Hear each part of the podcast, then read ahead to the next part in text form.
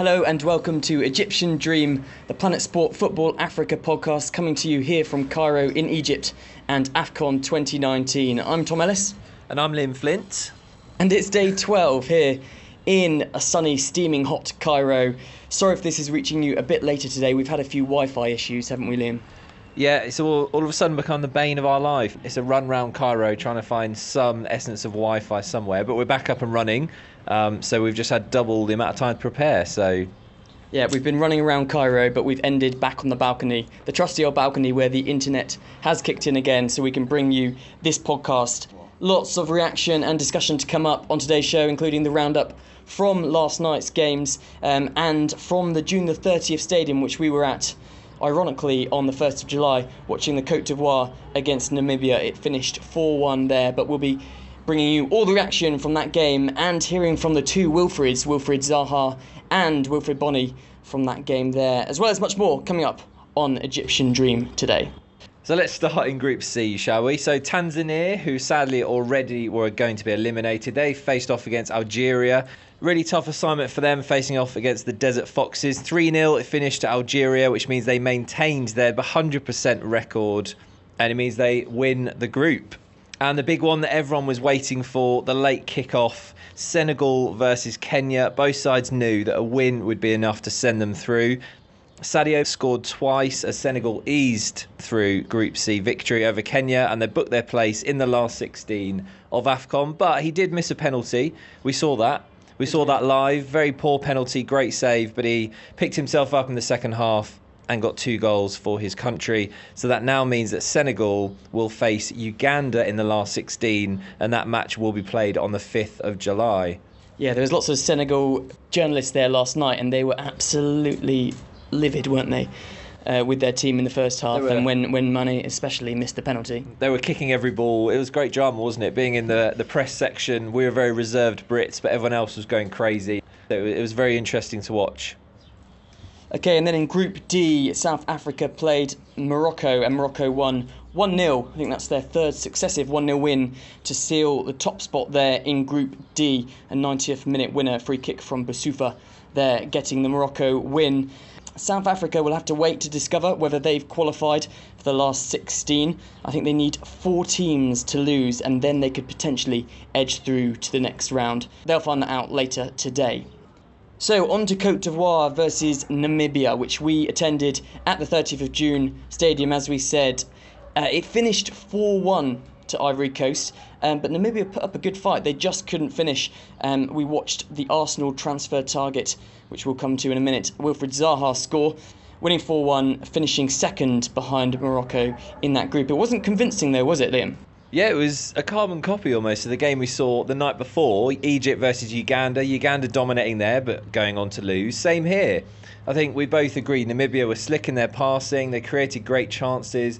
But I suppose with teams like Namibia, they don't have that killer instinct, which is why they're not going to go far in a tournament like this, and that showed up. Of course, then Cote d'Ivoire go up the other end. They do have the quality, uh, and they put them to the sword four one, well deserved. But Namibia will be kicking themselves, um, especially when you think Wilfried Bony up front for Ivory Coast had a very poor game.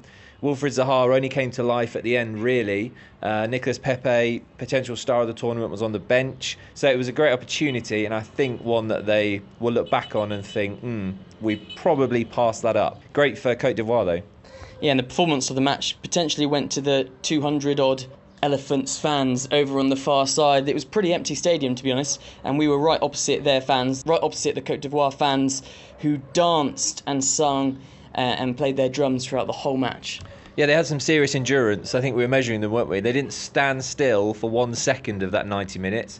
Uh, they were in a part of the stadium with no cover whatsoever, so blazing desert heat. Uh, they were brilliant. Well, we were sweating away just sitting in, the, in, the in our seats in the shade. So, difference there. We've got a lot to learn. Let's discuss Namibia first. Um, we were quite impressed with them, especially in the first half, but lacking a bit of composure up front, and their manager seemed to agree with our assessment. Yeah, you're right, Tom. So we, we spoke to the coach, Ricardo Manetti, after the game. And let's just say this, he did not hold back. Uh, so for journalists alike, I think they got more than they bargained for. But it's a very real approach, got straight to the point. Here's what he had to say. Cote d'Ivoire was clinical and we were not clinical. that was a performance of young boys versus performance of a man. And um, and this in this case, the men, they are um, Ivory Coast, and uh, we got punished by men tonight. It's very clear how Manetti felt there. Uh, we also spoke to captain Ronald Kacheri, who had a maybe somewhat more measured response for us, um, but ultimately frustrated as well. Ronald, what's your overarching emotion as you go on, as you leave now?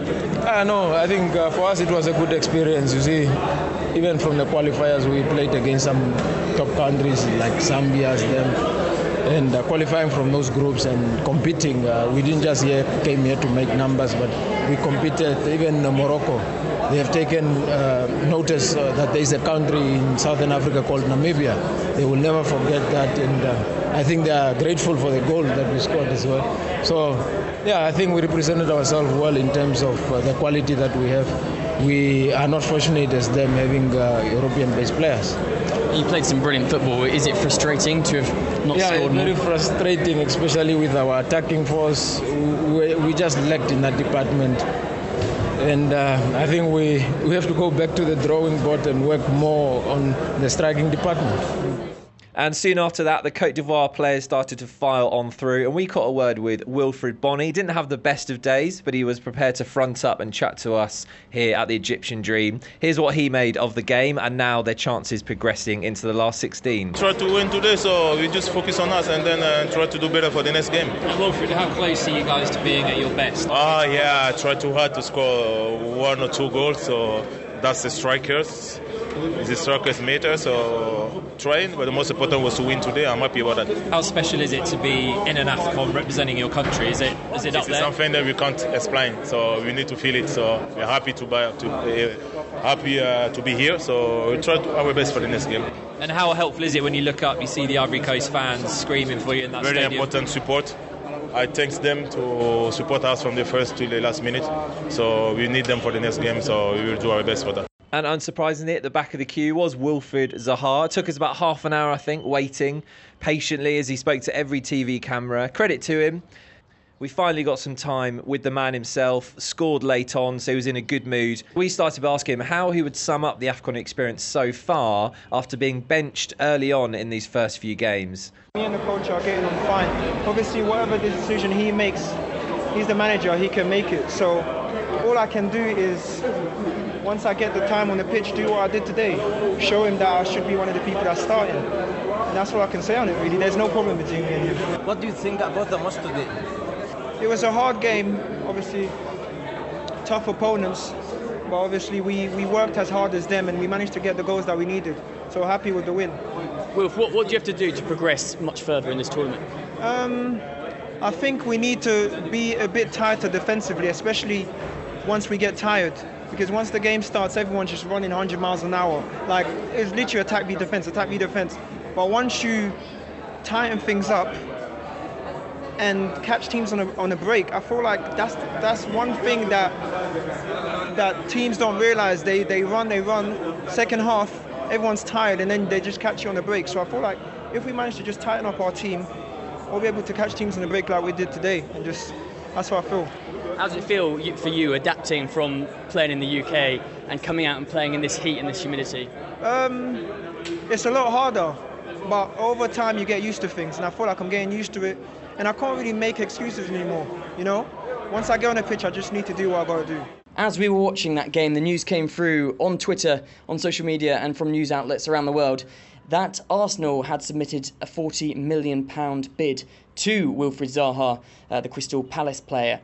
This going on throughout the match, so we thought we better ask him whether his future is with the North London side. I have no comment on it. The only thing that's on my mind right now is trying to win this cup. Would you like to play for Arsenal or not? I don't know, we'll see in the future. Do you have a message for the Crystal Palace fans? I'm here right now. I'm in, I'm in Egypt, so that's all I'm worried about right now.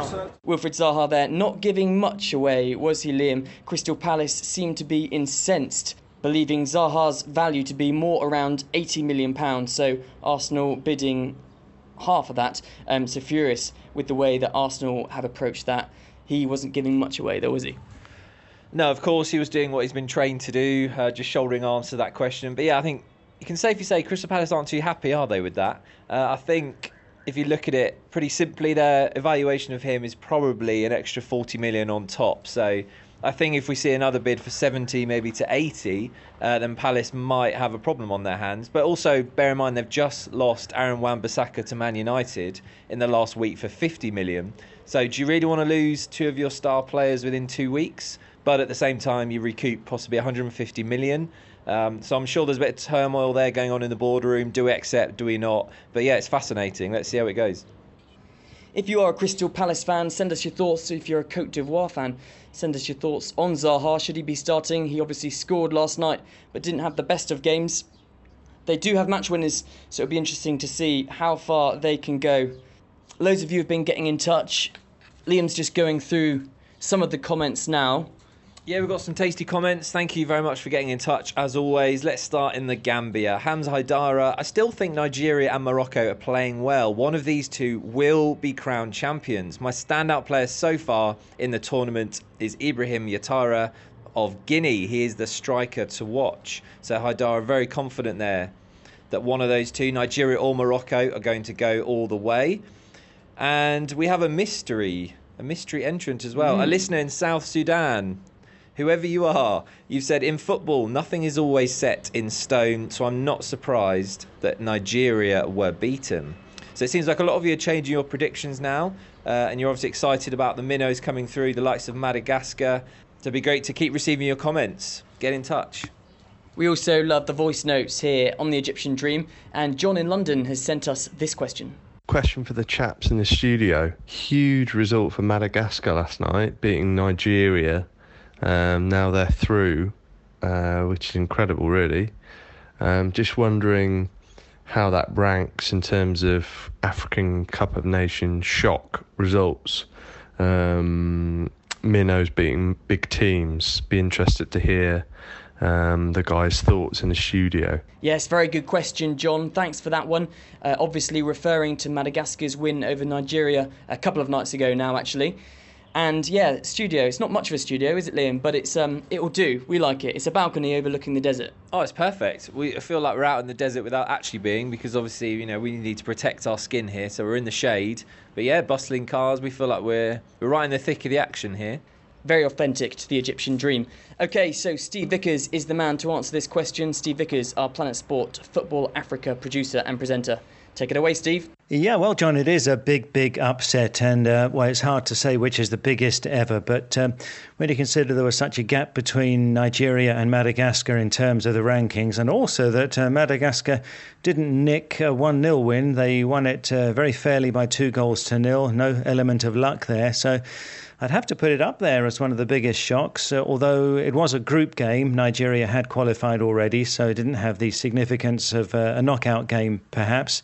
Uh, just looking in recent years, uh, Zambia were largely unexpected winners of the twenty twelve Nations Cup, uh, although listeners in Zambia would disagree with me, I'm sure.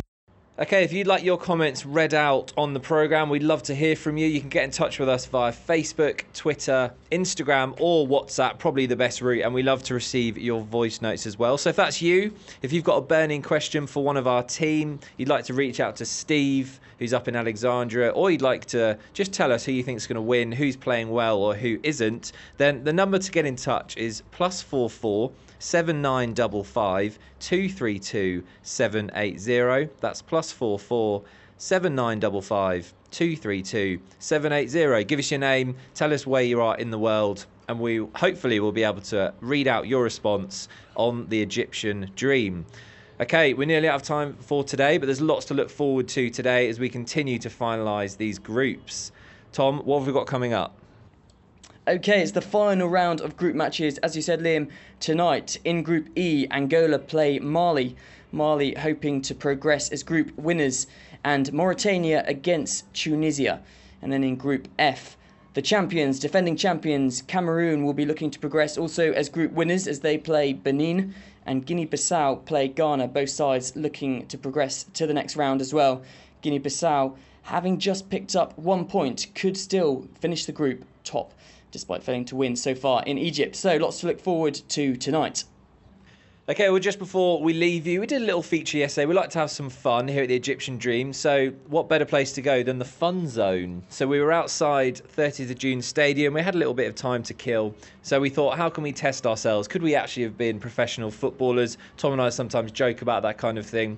So we played a little game. We had some football targets, some holes in a wall. We had three goes with a football, and we had to try and get it in each hole to score some points. So it sounds very simple, but safe to say, Tom, uh, wasn't massively successful well, in hindsight. We shall see. But the audio will tell all, so we don't want to ruin it for you. Here's how we got on. Uh, it, and it was the fan zone, but... It, it should be. It was fan zone, but it should be called fun zone. Because we had fun, didn't we?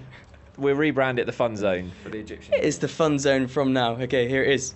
Liam, we're just in the fan zone, aren't we? At the June the thirtieth Stadium in Cairo. About to watch Namibia versus Ivory Coast. I would say it's bouncing, but I don't think people can actually physically get here because we're in the middle of the desert, so uh, it might be very intimate. And I think most of the fans are in the stadium. We're just about to go in, take our seats up in the media bit in a minute, but first we thought we'd have a little go at the target range. So we've got a bit of AstroTurf. Uh, with a with a bit of a backdrop of the desert and three holes to get the ball through. So shall I go up first, Liam? Yeah. Okay. Okay, here we go. Missed. Three shots. Two. Nothing yet. Oh, it went in and came out. Rim shot. Go on then, Liam. Okay, so in case you didn't realise, the score was zero. Uh, so anything, although anything's I, all, all an improvement. I, all I will say is one did go in, hit the back wall, and then came out again somehow. Anything's an improvement. More impressive than getting it in, if you ask me. Go on then, Liam. Liam's first one. Oh, he's gone for the scoop. I went for the chip. Liam's gone for the scoop technique. First one unsuccessful. That's the second one unsuccessful. Same hole. Go high. Backs himself on this one. He's going high. Oh, there we go. We'll leave it to the professionals. We'll go in to watch them now. But good to soak up a bit of the game action in the fan zone. Okay, so our Egyptian dream didn't really come to reality there. Uh, neither Liam or I scored. I think that's why we're doing this and we're doing podcasting and we're not playing alongside Mo Salah. Yeah, I fancy our chances though if we do get to go back to the fan zone or fun zone. Anyway, we'll be back with you tomorrow. So until then, enjoy today's games at AFCON twenty nineteen. I'm Tom Ellis. And I'm Liam Flint. And this has been Egyptian Dream, brought to you by the Planet Sport Football Africa team at Passion for Sport. See you tomorrow.